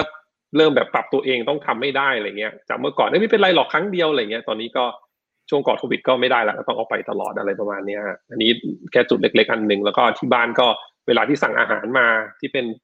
พลาสติกอะไรเงี้ยก็จะพยายามล้างแล้วก็แยกขยะไว้อะไรเงี้ยฮะแยกพวก กระป๋องอลูมิเนียมอ่าขวดพลาสติกอะไรก็แยกให้แม่บ้านของคอนโดเขาก็จะไปเอาไปขายต่อได้อะไรเงี้ยฮะเป็นต้นใช่อืมอืมอืมอืมครับพี่กอล์ฟของอะก๊อฟครับจะพี่ก๊อฟนี่เยอะอยู่แล้วใช่ไหมไม่ไม่คือก็เป็นแนวเอาไม่แบบว่า เออ ไม่ได้ไม่ได้ไม่ได้กรีนนะครับเอ่อถ้าเป็นส่วนตัวไม่ได้คิดว่าตัวเองเป็นคนแบบ รักสิ่งแวดล้อมตอนแรกตั้งแต่แรกอะไรอย่างเงี้ยคือรักธรรมชาติรักอะไรอย่างเงี้ย โอเค เป็นคนเห็นขยะเกลื่อนก็ หมายถึงถ้าเห็นขยะก็ไปเก็บก็โอเคอะไรอย่างเงี้ย แต่ว่าหนึ่งเลยคือเป็นคนอะไรที่มันไม่ make sense น่ะ ไม่ make sense ในส่วนตัวเองนะเราก็คิดว่า เอ๊ะทำไมมันถึงเป็นอย่างนั้นอย่างเช่น คนที่อย่าง single use เนี่ยสำหรับเราเราไม่เป็นอย่างนั้นตั้งแต่แรกอยู่แล้ว คือถ้าสมมุติว่ามันใช้ได้มากกว่าครั้งหนึ่งอะทิ้งทำไมวะ อันนี้คืออมเราเป็นอันนี้แต่เราไม่รู้ว่าอ๋ออันนี้คือ single use plastic behavior อะไรอย่างเงี้ยเรารู้แต่ว่าทุกครั้งที่เราเห็นคือมันขัดใจเรามาก แต่ว่าพอได้ทำ Little Big Green ก็ต้องบอกเลยอะ key message ของ Little Big Green ที่ก็ว่ามัน apply ได้กับทุกคนเลยคือ Little Big Green as green as you can อันนี้คือพูดแบบตามเสียงจิงโก้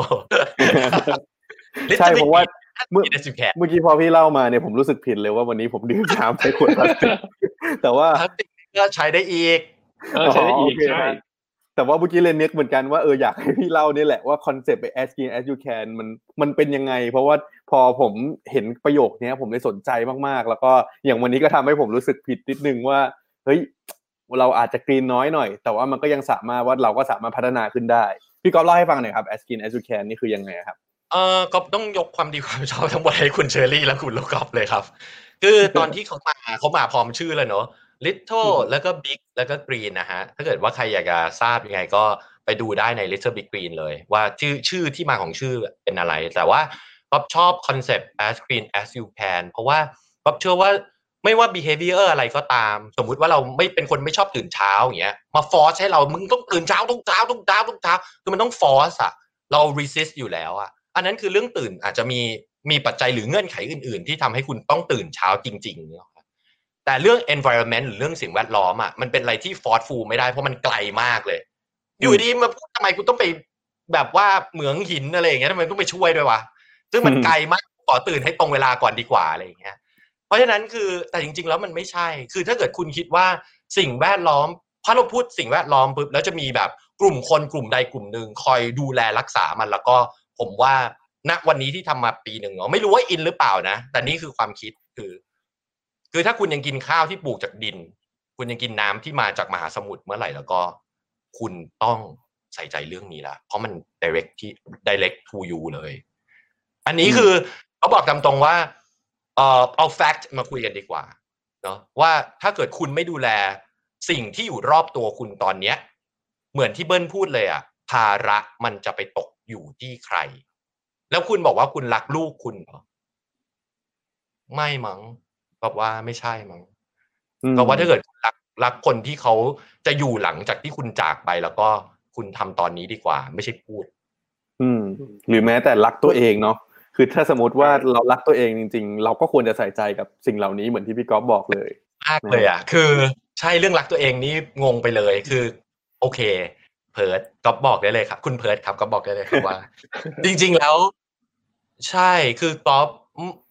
ก๊อฟกล้าพูดเลยนะว่าก๊อฟไม่ได้รักโลกขนาดนั้นคือตอนนี้ก๊อฟก็แบบไม่ได้ไม่ได้ไม่ได้รู้สึกว่า โอ้เราถ้ามีคนมาพูดว่า เอ้ยก๊อฟต้องรักโลกอะไรอย่างเงี้ยก๊อฟรู้สึกว่าแบบเฮ้ยคอมมูนิเคชันใหม่ดีกว่าไหมอะคือถ้าเกิดก๊อฟรักตัวเองมากๆ ตอนนี้ก๊อฟกินผักเยอะสมมตินะครับ แล้วก๊อฟแค่สืบหาว่าผักนั้นมันปลูกแบบไหนอะ แล้วแบบไหนที่มันดีกับดีกับผักที่เราจะกินเข้าไปในตัวเราจริง ๆ ผมบอกเลยว่าธรรมชาติแม่งดีที่สุดอืม คือก๊อฟบอกเลยธรรมชาติดีที่สุดสำหรับคุณเว้ยซึ่งถามว่า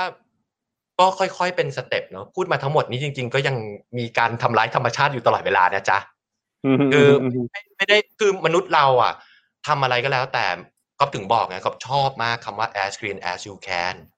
คือวันนี้อยู่ทำไม่ได้พรุ่งนี้อยู่ก็ทำแต่ขอให้ตระหนักคิดเนี่ย มีแล้วก็โอเคเท่านั้นเอง อย่างวันนี้ผมดื่มขวดพลาสติกนะครับพรุ่งนี้ก็รู้ตัวนะครับ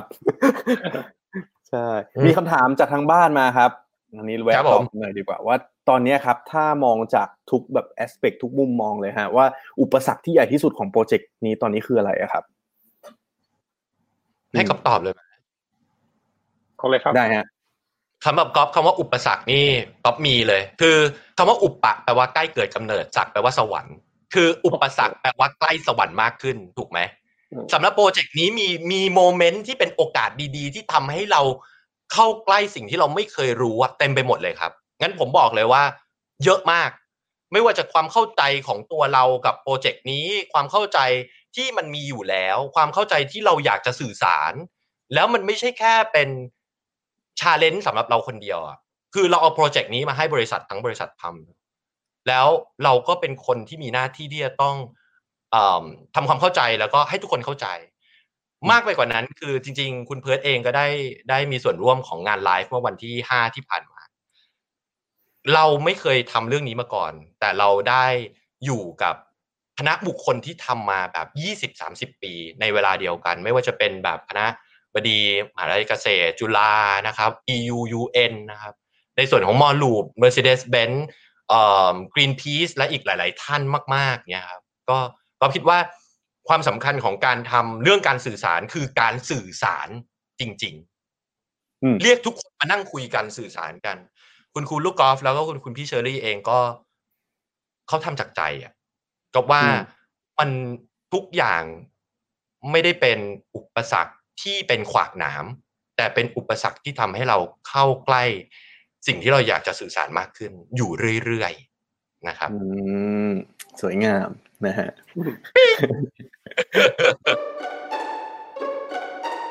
ผมผมว่าตอนเนี้ยเราพูดคุยกันมา จริง ๆ นี่แบบเห็นไหมผมผมบอกพี่แล้วว่าคุยแป๊บเดียวมันก็จะชั่วโมงหนึ่งแล้วนะฮะตอนนี้เออสี่สิบจริหงกนาครัทีบแล้วนะฮะผมครับคิดว่าอย่างนี้ดีกว่าตอนนี้หลายคนน่าจะอินตามเราแล้วเลยอยากจะชวนพี่เบิ้ลพี่กอฟคุยเพิ่มเติมครับว่าไหนๆวันนี้เรามาออกสื่อของ a d d i c t เนาะที่เรา พูดเกี่ยวกับเรื่องโฆษณาเกี่ยวกับ communication อยู่แล้ว แล้วเราสองคนก็เป็นคนที่ทำเกี่ยวกับ communication อยู่แล้ว เลยอยากจะถามพี่เบิ้ลพี่กอล์ฟครับว่าถ้าพูดถึงผลงานแคมเปญโฆษณาหรืออะไรต่างๆเนี่ยครับที่เป็นเกี่ยวกับด้านสิ่งแวดล้อมแบบนี้มีผลงานไหนที่แบบอยากจะมาชวนเพื่อนๆมารับชม หรือว่ามาพูดคุยกันในวันนี้บ้างไหมฮะ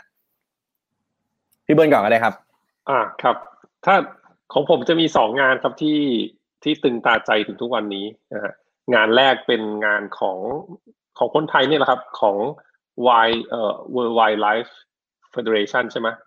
WWF อะครับ WWF ที่โลที่โก้เป็นแพนที่ด้าเป็นรูปหมีแพนด้าอ่าอืมใช่ ภาพนั้นน่าจะเป็นงานปริ้นก็คือเป็นภาพที่เอ่อเป็นเหมือนคนที่คนงานตัดต้นไม้อะฮะ นอนพักอยู่ใต้ต้นไม้ อ่า โอเค รูปขึ้นแล้วเนาะเออเนี่ยครับ นอนพักอยู่ใต้ต้นไม้หลังจากที่ตัดต้นอื่นหมดแล้วอะ แล้วก็มาอาศัยต้นเนี้ยในการ นั่งพักนอนพักใต้ลมเงา คือจำได้ว่าเห็นงานนี้ตั้งแต่ตอนนั้นยังไม่ได้ยังไม่ได้เข้ามาวงการโฆษณาเต็มตัวเลยอะคืออเป็นภาพที่เห็นแล้วจำถึงทุกวันนี้คือ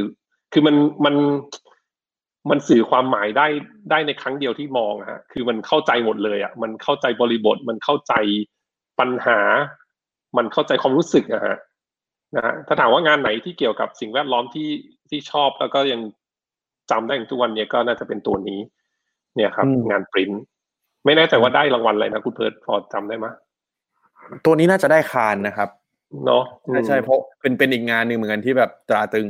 มาก ๆ นะฮะใช่ใช่เป็นของโอกิวีใช่ใช่ใช่อ๋อครับ ใช่นี่แหละครับเออเพราะว่างานนี้ถ้าคนที่แบบสายนี้ก็จะพูดถึงงานนี้ว่าแบบ เนื้อในเรื่องของภาพเรื่องของอะไรต่างๆ มันแบบมันมีความคอนทราสต์แล้วมัน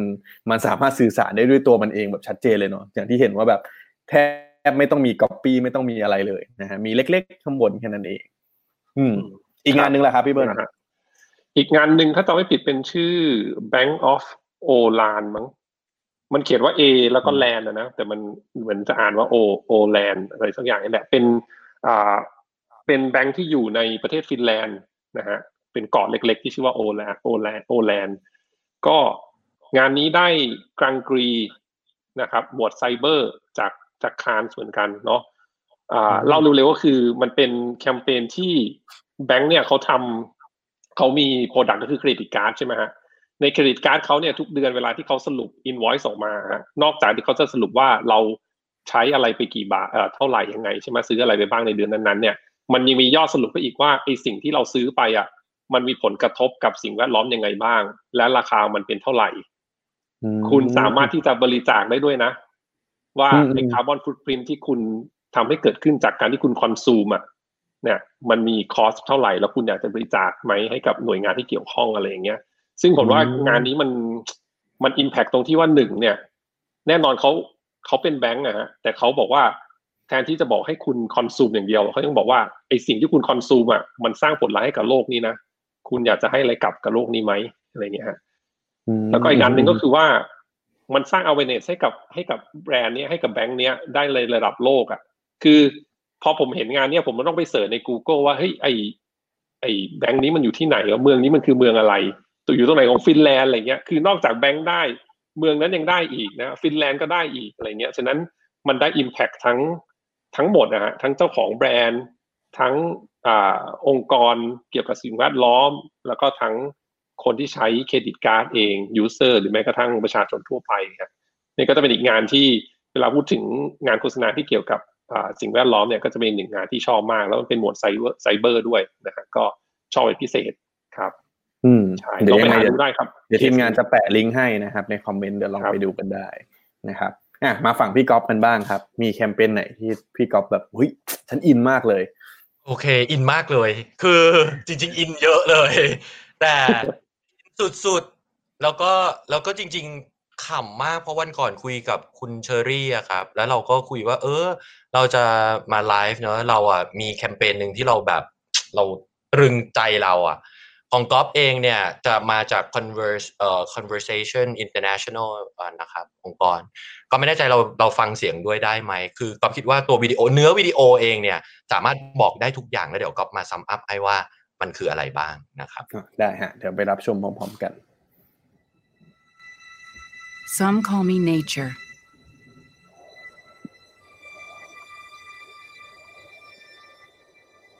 Others call me Mother Nature.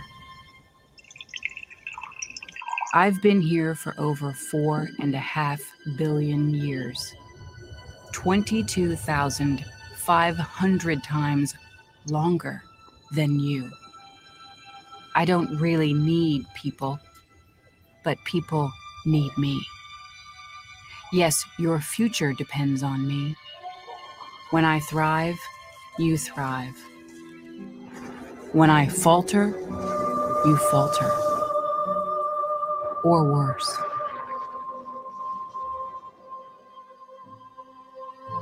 But I've been here for eons. I have fed species greater than you, and I have starved species greater than you. My oceans, my soil,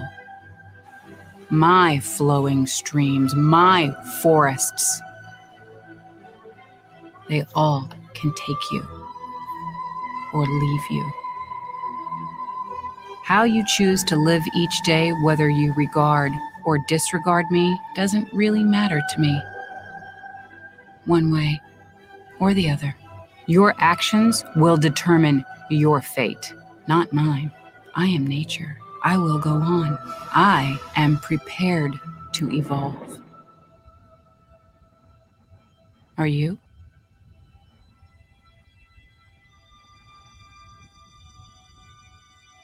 ชัดคือคือทุกคือสำหรับก๊อฟมันอิโมชัน a ลล้วนๆเนาะก๊อฟรู้สึกว่าหนึ่งเลยคือมันทำให้เรากลับไปดูแล้วกลับไปรู้ว่า จริงๆ สังคมมนุษย์นี่เป็นแฟกเมนต์หนึ่งของประวัติศาสตร์โลกอืมเพราะฉะนั้นคือเราไม่ได้เหนือกว่าธรรมชาติเลย แต่เราไม่เคยฟังธรรมชาติเลยแม้แต่น้อยอะไรอย่างเงี้ยแล้วก็ก็ชอบที่เขาเอาจูเลียโรเบิร์ตมาเป็นคนมาพากย์เนาะนางก็อืมน้ำเสียงนางคือมีความเป็นองค์แม่ดีอะคืออมเป็นจูเลียโรเบิร์ตแล้วก็พูดว่าแบบ ฉันคืออะไรอย่างเงี้ย แล้วจริงอืมๆคือในก็ encourage ทุกคนนะฮะแล้วลองเข้าไปดู อ่าอันเนี้ยเป็นอ่า nature is speaking เป็นของ Julia Robert พูดในเรื่องของ matter na- เขาแทนตัวเองว่าเป็น matter nature แต่ว่าจะมี ocean is speaking เป็น Harrison Ford อย่างเงี้ยซึ่งเป็นเสียง Harrison Ford ก็คือการที่เขา endorse โดยการที่ฮะเขาใช้อ่าเรียกว่าเป็นเมก a สตาร์เนาะในการที่มาพากย์เสียงสิ่งที่เป็นธรรมชาติที่ที่ปกติแล้วไม่ได้พูดกับเราโดยตรงเนี้ยก็ก็คิดว่ามันก็ emotional impact ดีนะครับ ก็เลยชอบอืมงานมาก ๆ ดูทีไรก็จะหวั่นไหวทุกทีอืมแล้วผมชอบภาพที่เขาจะเอามาใช้มากเลยมันแบบเหมือนแสดงให้เห็นความสวยงามของธรรมชาติจริง ๆ เนาะในในหลากหลายมาก ๆนะฮะก็เป็นอีกผลงานหนึ่งนะครับ ใครอยากจะรับชมอีกรอบหนึ่งเดี๋ยวให้ทีมงานแปะลิงก์ให้นะครับ ก็พอพูดถึงโฆษณาแบบนี้ครับเลยอยากจะถามมุมมองพี่ก๊อฟพี่เบิ้ลหน่อยว่า เอ๊ะแล้วตอนเนี้ยที่เราทำโจทย์ให้ลูกค้าเนี่ยทั้งโปรเจกต์ที่เป็นงานลูกค้าโปรเจกต์ที่เราทำให้ Little Big หรือต่างๆ คิดว่าอนาคตของการสื่อสารการทำโฆษณาเงี้ยครับมันจะเปลี่ยนไปจากเดิมยังไงบ้างครับ อืม จริงๆ เป็นเป็นคำถามที่ถ้าสมมติมีแขกรับเชิญเป็นแบบ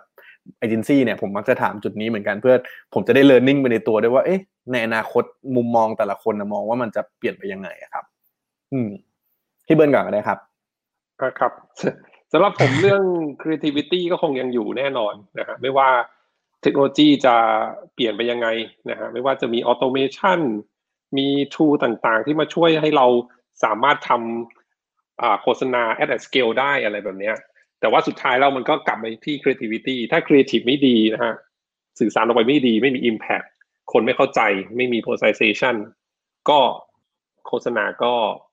ก็เปล่าประโยชน์ อืมก็ ทำโฆษณาที่คนไม่อยากดู ฉะนั้นถ้าถามผมก็คือ ยังไง creativity ก็น่าจะเป็นยังเป็นเบอร์หนึ่งอะของการทำโฆษณาอยู่นะฮะส่วนเรื่องการเปลี่ยนแปลงแน่นอนที่ต้องมาชัวร์ๆคือเทคโนโลยีนะฮะใครจะไปรู้ว่าทุกวันนี้ TikTok มันมันมันกลายเป็นแพลตฟอร์มที่มีคนพูดถึงเยอะที่สุดเนาะในในชั่วโมงนี้อะฮะหลังจากช่วงโควิดมาอะไรเงี้ยตั้งแต่ช่วงโควิดมา อย่างเงี้ยมันก็ต้องมีแพลตฟอร์มใหม่ๆที่เกิดขึ้นทุกวันนะแพลตฟอร์มเดิมก็ต้อง ปรับตัวเองนะฮะให้ user อยู่กับเขาให้ได้นะฮะอ่าแน่นอนก็สองเรื่องนะฮะเรื่อง creativity ก็ยังเป็นอันดับหนึ่งในการทำโฆษณาสองก็คือเรื่องของเทคโนโลยีใหม่ๆนะฮะที่จะเกิดขึ้นอยู่เรื่อยๆนะฮะที่พวกเรา marketer นะฮะ advertiser นะฮะนักโฆษณาทั้งหลายเนี่ยก็ต้องคอยเรียนรู้นะครับแล้วก็ปรับตัวไปกับมัน แล้วก็หาวิธีที่จะเล่าเรื่องนะฮะหรือว่าใส่ความครีเอทีฟเข้าไปในแพลตฟอร์มนั้นๆ ในเทคโนโลยีนั้นๆนั่นเองในอนาคตครับ อืมอืมได้ฮะพี่ก๊อฟล่ะครับเออก็คิดว่าหนึ่งเลยคือ team and partnership is very important ในการทำธุรกิจในอนาคตก็บอกเลยว่าแบบ you will not you cannot แบบ be alone นะก็บอกเลยว่า partnership and team is very important อันดับแรกเลย คุณจะสื่อสารคุณจะใช้ tools อะไรก็ตามของคุณนะถ้าทีมคุณไม่เข้าใจสิ่งที่คุณอยากจะสื่อสารตั้งแต่แรกอะ่ะ มันไม่มีทางที่จะได้ communication ที่ตรงจุดหรอก เพราะฉะนั้นก่อนจะสื่อสารให้ลูกค้ากลับมาสื่อสารภายในองค์กรให้แข็งแรงก่อนดีไหมอันดับหนึ่งอันดับสองฟังลูกค้า เยอะๆเพราะว่าลูกค้าก็มีความต้องการที่เขาต้องมาคุยกับ partner อย่างเรา หรือว่าคนที่ที่เราทำงานร่วมกัน ก็เรียนตามตรงว่า โชคดีมากๆที่ DNA ของคุณเบิ้ลคุณแหม่มตั้งแต่ตอนแรกสุดจนถึงวันนี้มันก็คือยังคงอยู่แล้วมันเป็น DNA ที่พิสูจน์แล้วว่า มันทำให้มันทำให้การตัดสินใจตอนนั้น คือก็บอกคำตรงนะ เบิ้ลนี่จีบยากมากนะอืมจีบเป็นหลายปีมากนะอย่างที่อืมบอกกว่าจะเบิ้ลกว่าจะใจอ่อนว่า เออเรามา partnership เรื่อง partner นี่ได้อีก episode หนึ่งเลยก็บอกเลย แต่ว่าอืมอืมคือคือเรียนตามตรงเลยว่าในเรื่องของการที่เรา take care ดูแลลูกค้าครับมันเริ่มมาจากว่าเราต้องเข้าใจว่ากลไกฟังก์ชันของบริษัทเราทำอะไรได้ก่อน แล้วก็ค่อยเข้าใจแล้วรับโจทย์แล้วเราก็ค่อยเลือกว่าเราจะทำยังไงให้กับลูกค้า แล้วก็เราคิดว่าเราเป็น partnership ที่ผสมกลมกลืนกันในส่วนไหนที่ได้ดีที่สุด เพราะว่าลูกค้าบางท่านก็ไม่ได้ใช้ทั้งหมด 11 department อย่างที่เราบอกนะครับก็ใช้บางส่วนแล้วใช้ในส่วนที่ถูกจุด พอเราผสมกลมเกลียวกันปุ๊บการทำคอมมิ n น c ชันก็ค่อยๆ develop กันขึ้นไปเรื่อยๆนะครับผมก็เรียนตามตรงว่าเราก็ได้รับความกรุณาจากลูกค้าทุกท่านนะฮะที่ มีเปิดโอกาสให้เราได้ develop ไปเรื่อยๆ พร้อมกันกับลูกค้าทุกทุกท่านที่เราทำงานด้วยกัน เอ่อต้องกราบขอบคุณทุกท่านเหมือนกันเลยณตรงนี้นะฮะเพราะฉะนั้นทีม partnership นะครับ clear of communication ก็เหมือนเดิม transparent กับ empower เนาะก็ว่านี่ก็อืมอืมสำคัญ ครับผมอืมอืมอืมเทคโนโลยีได้สำคัญครัมาบกอืมอืมอืม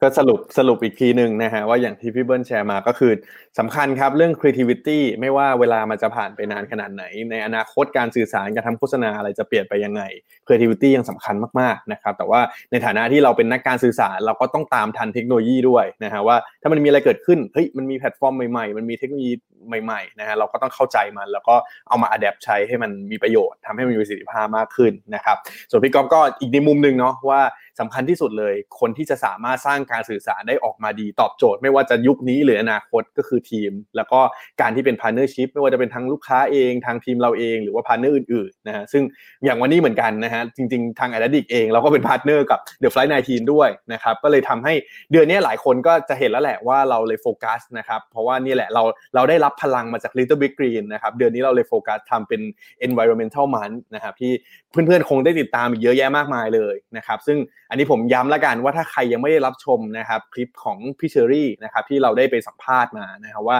เอ๊ะทำไมอยู่ดีๆพี่เชอรี่หันมาสนใจเรื่องสิ่งแวดล้อม แล้วแนวคิดอะไรต่างๆ เขาเป็นยังไงบ้างนะครับ ไปรับชมกันได้นะฮะก็เป็นข้อคิดที่ดีมากๆเลยนะครับเลยอยากจะมีผมว่าน่าจะเป็นช่วงหลังๆนั่นแหละเราคุยกันมาชั่วโมงหนึ่งแล้วนะฮะก็ถ้าสมมติตอนนี้ใครมีคำถามนะครับ ก็ยังฝากเข้ามากันได้นะฮะเดี๋ยวให้พี่ๆแวะตอบกันก่อนที่เราจะจากกันไปนะฮะ ก็มีอีกสักสองคำถามจากผมละกันนะครับ ส่วนหนึ่งคืออยากรู้ฮะว่า ตอนนี้เราคุยเห็นมุมมองแล้วว่า Little Big Green มันเป็นที่มาอะไรยังไงทำอะไรไปบ้างเนาะเห็นเห็นว่าโฆษณาเนี่ยมันในอนาคตจะเป็นยังไงโฆษณาด้านสิ่งแวดล้อมที่พี่ชอบเป็นยังไงเลยอยากจะรู้ครับว่าแล้ว Little Big Green ตอนนี้แผนในอนาคตเนี่ยจะมีทำอะไรต่อไปบ้างไหมครับ อยากให้แบบ มีอะไรที่เป็นเกริ่นให้ฟังเป็นน้ำจิ้มได้ไหมฮะว่า ต่อไปจะสามารถติดตามอะไรจาก Little Big Green ได้บ้าง อ่ออืมอันดับแรกเลยครับ ติดตาม Little Big Green จาก Ad Addict นะครับ นี่ จริงๆแล้วเอ่อก็ถือว่า partnership ที่ที่เกิดขึ้นตอนนี้ฮะเป็น partnership ที่เรา see opportunities กับ communication ที่เป็นประโยชน์จริง ๆ เนาะเพราะก๊อฟเรียนตามตรงเลยว่าก๊อฟก๊อฟก็ชอบเวลาที่ที่เราได้คุยกันว่าในมุมมองของ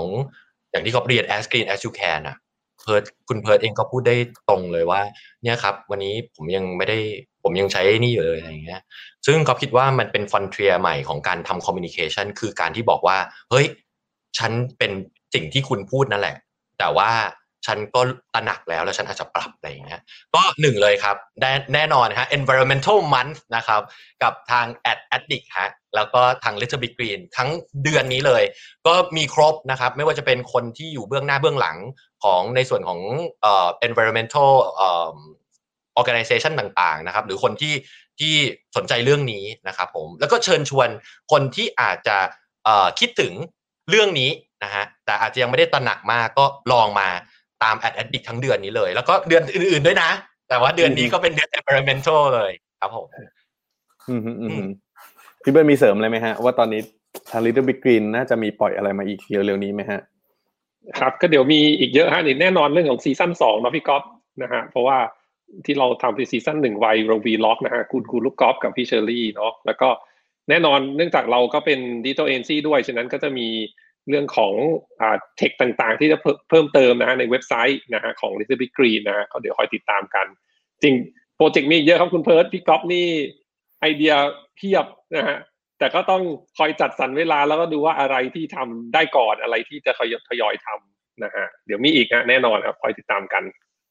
ได้ฮะก็ถ้าสมมติว่าใครอยากจะติดตามว่าตอนนี้เนี่ย Little Big Green มีทำอะไรบ้างนะฮะก็สามารถเข้าไปที่เว็บไซต์นะครับหรือว่า Facebook ก็ได้นะครับเดี๋ยวทีมงานเดี๋ยวแปะลิงก์ให้เลยครับแล้วเราก็จะสามารถไปสัมผัสฟีเจอร์อะไรต่างๆ ที่วันนี้ทางพี่ๆมาเล่าให้เราฟังนะครับทั้งในเรื่องของ shop เรื่องอะไรต่างๆ ด้วย นะฮะก็เป็นคำถามสุดท้ายแล้วกันครับพี่เบิร์นพี่ก๊อฟวันนี้รบกวนเวลามานานพอสมควรแล้วนะฮะไหนๆวันเนี้ยที่ชวนพี่มาคุยแล้วพี่ก็ได้แชร์แล้วว่า ถึงแม้ว่าเราจะทำงานอยู่เอเจนซี่อะอยู่ในวงการที่เขาบอกกันแบบโอ้ยมันหนักมากวงการนี้แบบฉันไม่ได้นอน ฉันทำงานดึกดึกดื่นดื่นแต่สุดท้ายเราแสดงให้เห็นได้เหมือนกันว่าถ้าสมมติว่าเฮ้ยเราอินกับอะไรบางอย่างเราหลงใหลในกับอะไรบางอย่างเนี่ยแล้วมันก็สามารถแบ่งเวลามาทำสิ่งนั้นได้ด้วย เลยอยากจะให้พี่ๆช่วยฝากหน่อยครับว่ามีคำแนะนำอะไรไหมครับสำหรับหลายคนที่เขามีสิ่งที่เขาอินเขาหลงไหลแหละ หรือเขาสนใจแต่ว่าเขายังรู้สึกว่าเขาไม่สามารถทำมันได้ เพราะว่าเขามีงานมีอะไรอย่างนี้อยู่ฮะมีคำแนะนำไหมครับ ว่าควรจะเริ่มต้นยังไง อืมสำหรับผมครับก็อย่าคิดเยอะครับ อยากทำคิดได้ก็ทำเลยครับ เพราะว่าคิดเยอะมันจะไม่ได้ทำอันนี้ย้อนย้อนไปตั้งแต่ปี 2006ปีที่เล่าให้ฟังตั้งบริษัทนะฮะเอาจริงคือ ไม่ได้คิดเยอะอะคิดว่า เออมันน่าทำมันอยากทำถึงก็ไม่รู้ว่าคิดว่าถ้าทำแล้วไม่เวิร์กก็ค่อยกลับไปหาทำงานใหม่ก็ได้อะไรเงี้ย ก็คือถ้าจะให้ฝากก็คือเนี่ยแหละฮะไม่ต้องคิดเยอะ ถ้าคิดว่าอยากจะทำอะก็ลงมือทำเลย เพราะว่าถ้ามัวแต่บอกว่าตัวเองไม่พร้อมเนี่ยฮะ มันไม่มีวันพร้อมสักทีครับนะครับ ประมาณนี้ อืม คือก็คิดว่าตอนนี้คำว่า passion มันเป็นคำปิดปากของของ คนในสมัยนี้เนาะไม่ใช่แค่เด็กสมัยนี้นะ ผมผมใช้คำว่าคนสมัยนี้ คือเรียนตามตรงเลยว่า ผมว่างานมันสำคัญ อะไรก็แล้วแต่ที่เจเนเรตเงินสำคัญ คุณไม่สามารถจะอยู่ในแพชชั่นของคุณโดยไม่มีเงินได้ อันนี้อันดับแรก แต่เหมือนที่เบิ้ลพูด เมื่อคุณหา passion คุณเจอ คุณทำงานคุณได้ คุณหาเวลาทำ passion นั้น จากวันแรก แล้วมันอาจจะ evolve เป็นอย่างอื่นก็ได้ รออะไร รอไปก็ไม่ได้ทำอยู่ดีเนาะจริงๆอันนี้คือเรื่องจริง รอไปไม่ได้ทำทำเลยทำไปเลย แต่ว่าคุณต้อง make sure นะ ว่าคุณมีเงินพอที่คุณจะดูแลตัวเอง คือถ้าคุณไม่มีเงินอะคุณจะเป็นภาระคนอื่น เรื่องของเรื่องคุณอยากทำ passion ของคุณ คุณต้องไม่เป็นภาระใคร แล้วคุณค่อยทำ passion คุณเนาะ ดังนั้นคุณผู้ชมผู้ฟังนะฮะถ้าสมมติว่าอยากทำอะไรอยู่นะฮะพี่พี่ทั้งสองท่านแนะนำแล้วนะครับว่าสำคัญเลยถ้าอยากทำทำเลยนะครับ แต่ว่าทำอย่าให้เป็นภาระใครละกันถูกอันนี้คือของจริงเลยครับ ได้ฮะก็วันนี้น่าจะประมาณนี้ครับ คิดว่าในอนาคตคงได้เรียนเชิญพี่กอล์ฟพี่เบิร์นมาพูดคุยกันอีกนะฮะเพราะว่าเนี่ยอย่างที่เราคุยกันไปเนาะแป๊บๆชั่วโมงหนึ่งแล้วนะครับอย่างมีน่าจะมีอีกหลาย ๆ ประเด็นที่เราสามารถคุยกันได้อีกยาวเลยนะฮะวันนี้ก็ต้องขอบคุณนะครับพี่กอล์ฟพี่เบิร์นมากนะครับแล้วก็คิดว่าถ้าสมมติว่า คุณลูกค้านะฮะที่รับชมอยู่นะครับ ก็ไปศึกษาทำความรู้จักกับเอเจนซี่ The Flight 19ได้ด้วยเหมือนกันนะฮะรวมถึงทุกคนเลยนะครับ ถ้าเราอยากจะอย่างอย่างที่เราคุยกันเนาะถ้าสมมุติว่าเรารักตัวเองอะลองมองว่าเรื่องสิ่งแวดล้อมมันไม่ใช่สิ่งที่ไกลตัวเลยนะครับ แต่ว่ามันคือสิ่งที่เราใช้ชีวิตกับมันอยู่ในทุกวันอาหารที่เรากินนะครับ สิ่งที่เราใช้ต่างๆนะครับ ก็ไป เพิ่มความกรีนนะฮะ as green as you can เพิ่มเติมได้นะครับที่ทางเว็บไซต์ Little Big Green นะฮะหรือ Facebook นะครับช่วยขายสุดๆนะฮะโอเคนะครับ ก็วันนี้ขอบคุณพี่เพื่อนพี่กอล์ฟมากครับ ขอบคุณมากครับขอบคุณมากครับสวัสดีครับสวัสดีครับขอบคุณครับ สวัสดีครับขอบคุณครับก็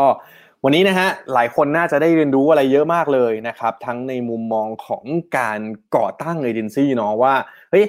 เอเจนซี่ดิจิตอลเอเจนซี่สักที่หนึ่งเนี่ยเขามี